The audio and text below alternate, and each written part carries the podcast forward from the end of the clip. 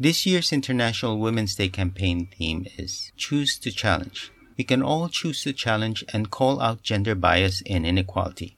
We can all choose to seek out and celebrate women's achievements. Collectively, we can all help create an inclusive world.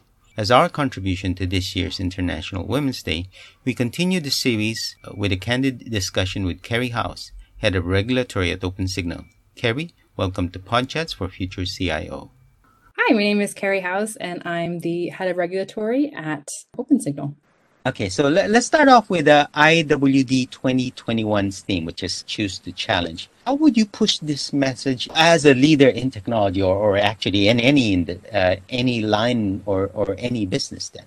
Yeah, well, thanks for that question. I think it's a an interesting theme this year. We've obviously are facing as a planet a lot of challenges right now. so I think this can be taken in a number of different ways, but I guess to just caveat this, the context in which I'm speaking and working in is very much a bit more narrow than tech sector as a whole. So I've spent the bulk of my career specifically in, in telecoms. And within that, I've looked uh, largely at kind of the underlying challenges that we face in the telecom sector when it comes to providing connectivity, whether that is spectrum access or that's kind of a, whether that's looking at issues towards usage and, you know, whether applications are, are relevant to people. So I think I don't want to speak for kind of all all women in the tech sector because I have a very kind of narrow range that, that I've worked in. But for me personally, I think when we're talking about choosing the challenge, I think we really have to start with kind of what the statistics are. So we know that globally women make up about 27% of the workforce uh, in, in executive positions in our, in our industry, and that's kind of across software and IT broadly. But from a leadership perspective, I think in telecoms, our average of women in leadership roles, so kind of VP and above, is hovering around 20%, 20, 21%, which in my view is just not good enough. uh, you know, we represent 50% of the world's population. And I think it's, it's just good business to see this as one of the challenges that our industry in particular faces. So that's quite a low percentage when you look across other industries. Um, you know, the telco sector still has a long way to go. Uh, we've made progress, but I think we still have a long way to go. So I think International Women's Day is an opportunity to highlight that challenge. It's not our only opportunity to do that though. So I think it's one day in the calendar where we can really kind of celebrate the women in this industry or we celebrate women around the world, but, but in this context, in the telecom sector, but also be quite honest with ourselves in terms of what the barriers are that are preventing either more women coming into the sector or women kind of developing their careers into a senior leadership position. So I think really to me, choosing the challenge is largely about understanding and identifying the challenge to begin with and, and what those barriers are in the different contexts we work in. So that's quite important to me. And I've spent a lot of my career trying to understand, and as a woman that cares about having other women in this sector, how we can start addressing some of those challenges.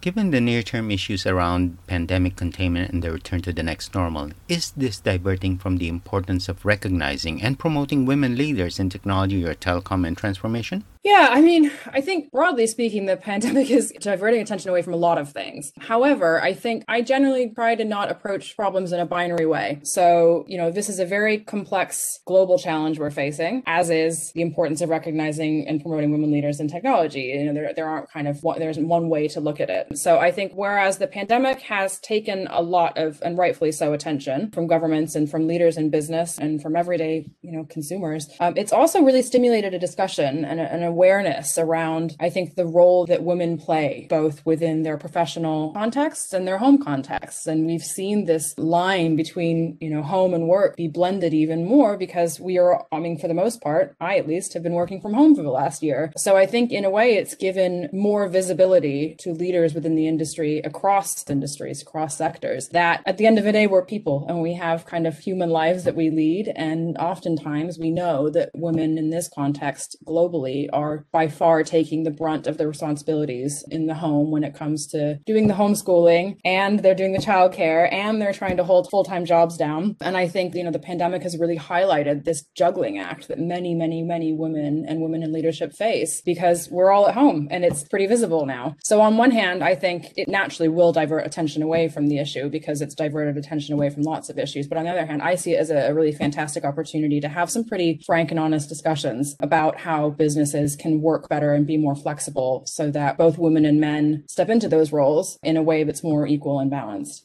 How has digital transformation changed the role of women in leadership positions I think it's changed our role, but I think also for many women, it's the way that we use digital tools. We've been able, many women have been able to use them to our benefit. So, kind of as I was just saying, I think there's quite a lot of research to point to the way that women engage with digital tools. I was reading a report last night, I think it was from the OECD a few years ago, about how globally speaking, you know, women are much more likely to use digital tools to network. We tend to be more, and this is a complete generalization, so I need to caveat that, but we, we we tend to be more willing to use online tools to do things um, like address medical issues. So, in this world where everything, I mean, almost literally everything has shifted online, I do think that the, the digitization of society is something that absolutely women can use to our benefit. From a leadership position, it's also, uh, you know, been very interesting being in a, in a leadership role which is heavily reliant on engagement. I work in the kind of regulatory and policy space. I spend most of my days on calls with regulators or government departments and before, I would spend a huge amount of time traveling. For a long, long time, I covered kind of policy and regulatory issues in sub Saharan Africa, and I'd be on a plane every two weeks. This global pandemic, I'm really, again, trying to see it as an opportunity. I can jump on a call with someone in Hong Kong, and I can have a call with you. And then in two hours, I've got a call with someone in London. And then in a few more hours, I've got a call with someone in Latin America somewhere. So actually, I really see this awful situation that we found ourselves in, you know, around the world as, uh, you know, I'm trying trying to see it as an opportunity to break down some of those historical barriers to accessing, you know, people in government and use the fact that we're relying on digital tools to have more open conversations and to get access to individuals who in the past, you know, would require me jumping on a long haul flight and being away from home for a week. In my experience as a woman in a, in a leadership position, that's been a huge benefit for me.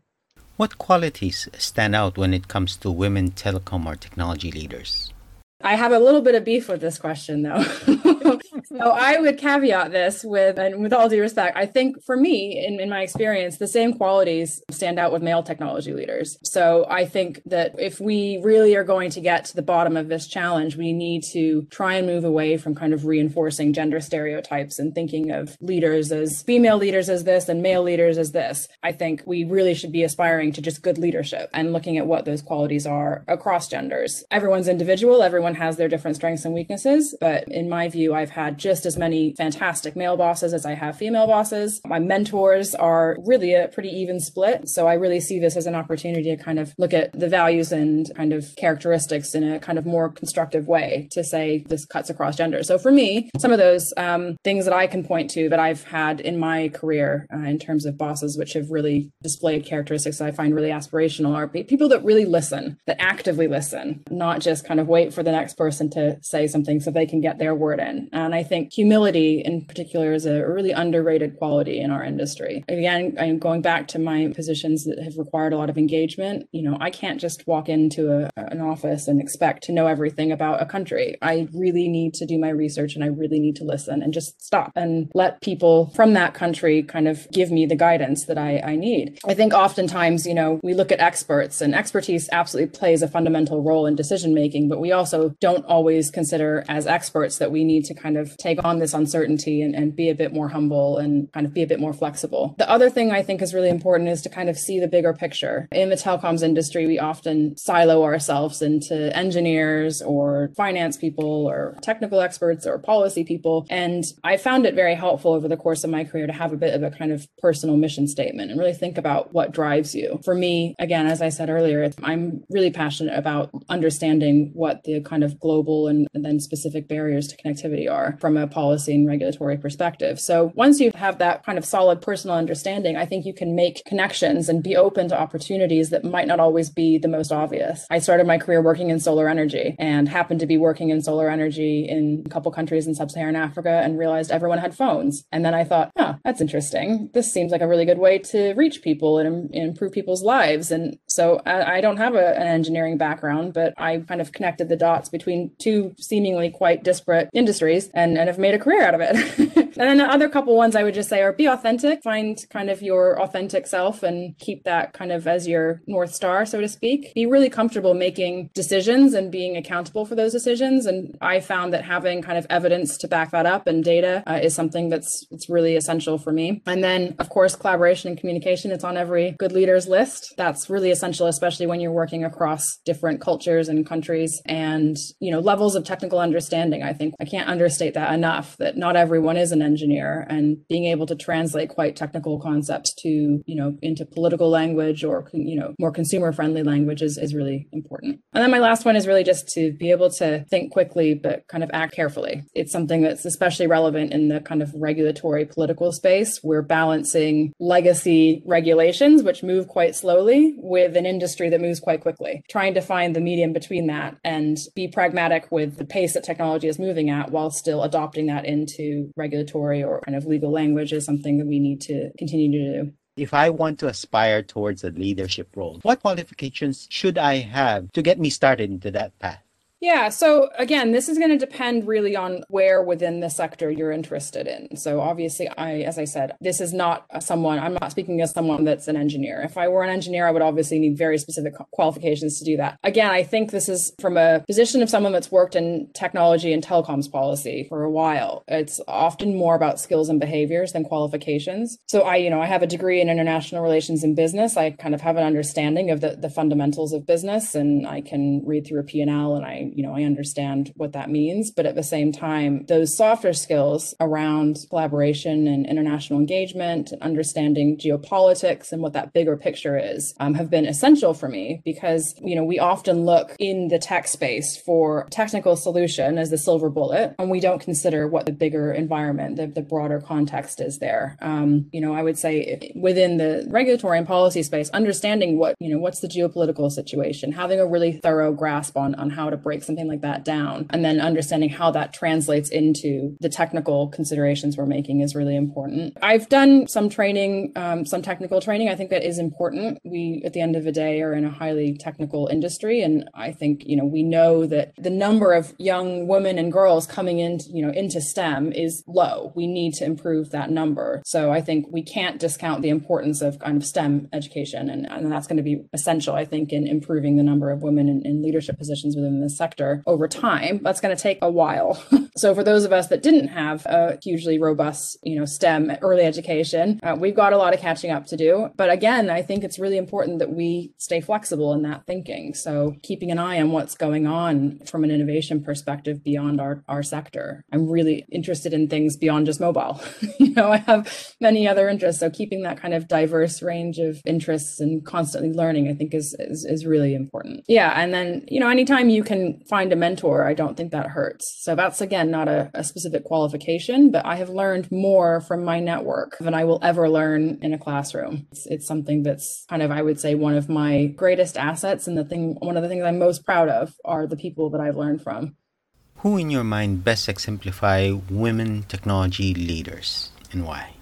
I want to also say that from a leadership position, I think it's really important to recognize those of us that are in this position, the positions of privilege that some of us might have come from. And I think when we talk about women, we cannot talk about women as one homogenous group. So we really need to understand the kind of intersectional barriers that exist for, you know, women of lots of different types of backgrounds. You know, I'm a, a white woman that was raised in the US and then born in the UK. That affords me certain privileges. So I think it's really important that we don't talk about kind of women as this group of people that have all had the same experience. And with that said, I I really look up to a lot of women that I've worked with around the world. I'm so lucky um, to have this incredible network of women. I can pick up the phone in most countries I go to, and I work with someone there, which I, I'm really grateful for. I guess in the space that I work in, so again, we're talking about kind of technology policy, telecoms policy. Doreen Bogdan Martin is the director of the Telecommunications Development Bureau at the ITU. She was the kind of first woman to be appointed into to that role, which is hugely exciting. And she's doing a, a huge amount of great work uh, in emerging markets. The people I'm going to name are friends of mine. Mercy Ndegwa is uh, Facebook's head of public policy for East Africa and the Horn of Africa. She's doing amazing work and has spent time, you know, now she's in the kind of tech sector, but she's also spent time at Safaricom and a number of other telcos in Africa. Azmina Dhrodia is a senior policy manager on gender and data rights at the Web Foundation. Uh, she was at Amnesty International for a long, long time, trying to understand the kind of issues we face as women when we're engaging on online platforms. Uh, she's doing really important work in this space to kind of formalize that into really critical policy discussions. And then Luciana Camargos, she's at the GSMA. She's their senior director of Future Spectrum. She leads all of the GSMA's work on kind of negotiating spectrum for the telecoms industry at an international level. And she's an engineer. I really credit Luciana with helping me kind of understand this world of spectrum in my early stages of my career. You know, it's women like that that I will always be grateful for. And I kind of try to do the same thing for, for people that are coming up behind me. I think it's really important to not pull the ladder up behind you, so to speak.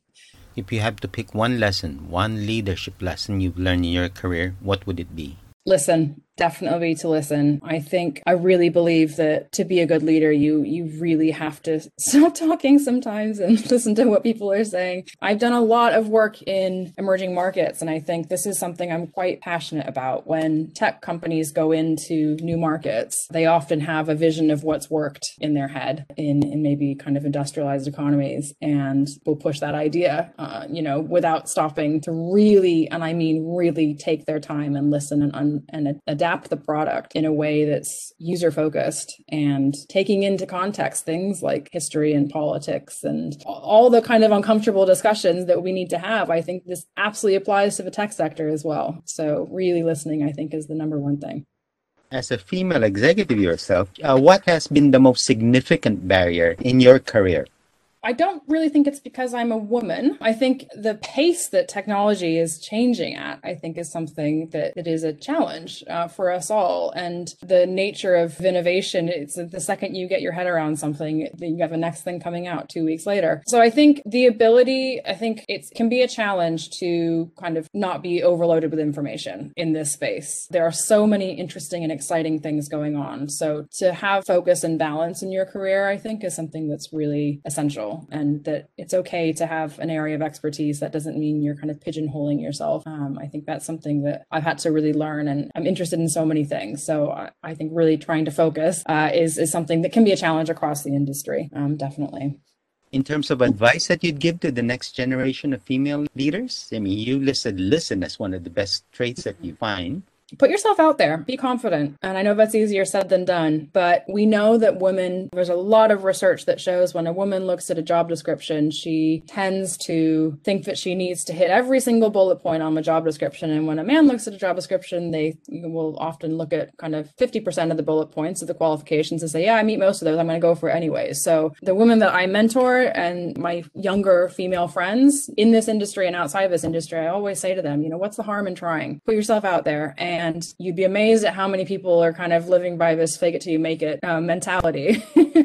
I think it's it's a huge barrier to women in this this industry in terms of having the confidence to just make that jump, make that connection even if it doesn't seem obvious and get comfortable talking to people. A lot of people really hate networking and that's fine. Find your own way to network then. You know, find your own way. If, it, if, if you really don't want to stand around I mean we're not doing that right now, but if you don't want to go to some evening event, make small chat over a, you know, bad glass of wine, then find another way to network. Um, I think it's it's really important that we develop our networks because you know in this world we live in, it's it's for me at least it's one of my my as I said my greatest assets. Any advice to share on entering a male dominated profession? I think it's tricky. Uh, so much is dependent on the on the leadership you have. So I would say find allies, whether they're male or female. Uh, don't expect, you know, just because someone's a woman, I would say don't expect her to be a good ally as well. Um, I, as I said, I have many, many mentors in this industry who were men uh, who took a risk on me, hired me, and have really given me some great advice along the way. Don't become a mentee to tick a box. Really think through what you're trying to get out of mentorship. It's, it's not someone to vent to. You need to have some pretty tangible out outcomes you want to see from that relationship. And, you know, just as every, in my view, you know, every friend you have brings a different positive element to your life. Every mentor I've had has brought different strengths uh, to my career. So I think if you're looking at mentorship, really be clear on what you want to get out of that relationship and make sure you're kind of respecting their time, but also look beyond kind of just female leaders too. There are a lot of great leaders out there, regardless of, of our gender. Yeah. And, and as I said, I think we'll hear things you don't want to hear. And, you know, I got introduced to the CEO of a Fortune 500 company once as little lady a major conference. And to me, that was a, that, that's a real like point in my career I can point to where I thought, okay, I need to speak out against these things. It's not okay to, to use that kind of language. You need to think through how, where is your line? You know, what are you okay with and what are you not okay with? And again, I think really investigate companies you're joining and understand their culture and, and think through, is this somewhere where if there is a problem, there's space to, to voice it? You know, until women in tech have space within our companies to have these really important and sometimes really uncomfortable discussions, not, not a whole lot is going to change, unfortunately. we need to have those discussions in a kind of constructive way, but we also, there's a great analogy. I was listening to a podcast yesterday, Desert Island Disc podcast, and there's an analogy of a, the former deputy governor of the Bank of England. She is a brilliant leader and, and she's now at the LSE and she uses this metaphor of a sticky door versus a glass ceiling. So the idea is if you have a glass ceiling, the assumption is once a woman bursts through that glass ceiling, then it makes it super easy for all these other women to come flooding through and everything's wonderful and great. And that's really not how it works in real life. Um, and she has this fantastic metaphor where she says, you know, instead try to think of it as a sticky door where, you know, you've got this door and you're pushing on it as a woman, you're pushing in it. It is a large part up to us to keep pushing on that door, but you need other people on this other side of that door to help you out with it. You need to find allies within your company. You need to find mentors, whether that's within your company or outside. Uh, you need to really do your due diligence on leadership within, you know, organizations you're joining so that that door can be opened versus it can keep closing, but it needs to, it needs someone else on their side to be pulling on it as well. Kerry, thank you very much for joining me on PodChats for Future CIO. Thanks so much for having me, Alan. It's been a real pleasure to talk to you. That was Kerry House, Head of Regulatory at OpenSignal, on the topic of women in leadership in the digital era. You are listening into PodChats for Future CIO. As always, if you have a topic you'd like us to cover on this channel, simply email us at editors at society.com. We'd also like to invite you to sign up for our weekly free newsletter so you won't miss an episode of PodChats for Future CIO. In the meantime, stay safe, have a great day, and see you on the next episode of PodChats for Future CIO. Bye for now.